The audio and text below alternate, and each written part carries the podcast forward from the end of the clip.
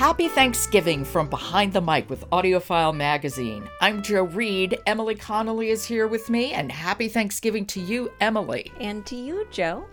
Thank you so much. So, what are you listening to as you cook? well, a lot. And my kids. but when I'm not listening to all, they're running around in the house. I'm listening to audiobooks. And this one is an amazing family audiobook.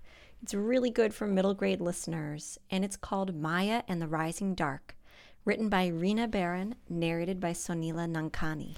Now, we've talked about Soneela Nankani before, haven't we?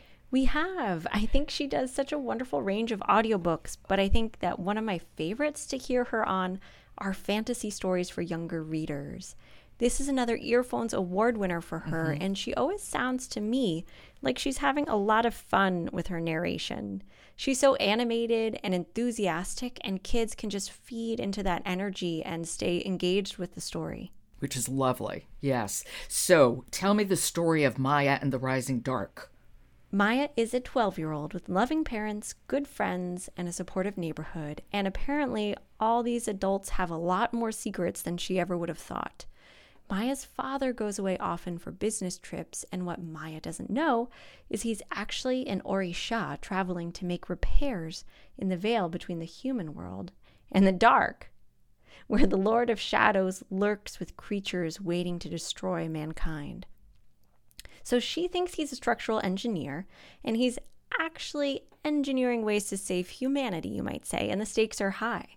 She finds this all out suddenly when mysterious creatures start appearing in her neighborhood and in her oh, dreams. Oh, God, I love that. And Soneela is really right there with Maya, voicing all of these, as you might imagine, intense emotions where she's surprised and worried, but she's able to find her strength to rise to the occasion. She makes for such a fun and believable character. Oh my gosh. Okay, so let's hear a little bit of it, okay? Yes. So in this sample, you'll hear that there are actually some sound effects. It's not throughout the audiobook, but mostly when something magical is happening. And it makes it even more intense, honestly. Let's listen and you'll see what I mean. Okay. This is Maya and the Rising Dark by Rena Barron, read by Soneela Nankani. When the dizziness went away, I opened my eyes again, and my jaw dropped. I couldn't believe what I was seeing. The color bled from the world, like someone was sucking it away through a straw. The window was gray. So were the trees, the sky, and the school flag. At first, I thought the sun hid behind the clouds, but this was something else. Something was wrong. Black lightning etched across the sky like ripples moving on the surface of a lake. I snapped my head around to look at Ms. Vanderbilt, my heart thundering against my chest. She was still hunched over her papers, but she was frozen. Not frozen like a popsicle, but frozen as if time had stopped. I wiped my sweaty hands on my pants. Frankie would say there has to be a reasonable explanation, but nope, there was nothing reasonable about this. This was bad. Really bad. Oh, I like the subtle. Eh, they're subtle. The sound effects. It doesn't overwhelm the story, but it definitely not at all that sort of cinematic feel.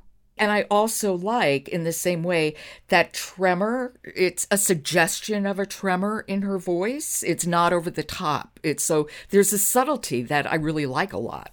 Oh, me too. And so in the story, Maya's father winds up getting stolen away by the Lord of Shadows and Maya has to go figure out how to use her new powers to rescue her father because she's apparently half Orisha.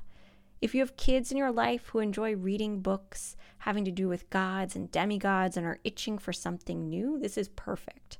And it's perfect when you're having vacation from school or virtual school and those long days are stretching ahead and you're searching for something fun for the kids. Or when everybody's gathered in the kitchen later on today. Exactly.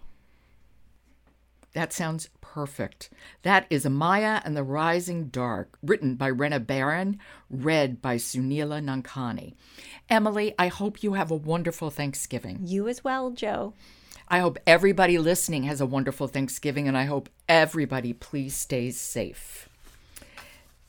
Today's episode of Behind the Mic is brought to you by Penguin Random House Audio publisher of best selling nonfiction and fiction titles like This Is Your Time, the story of civil rights icon Ruby Bridges, who at the age of six was the first African American to integrate an all white elementary school in New Orleans.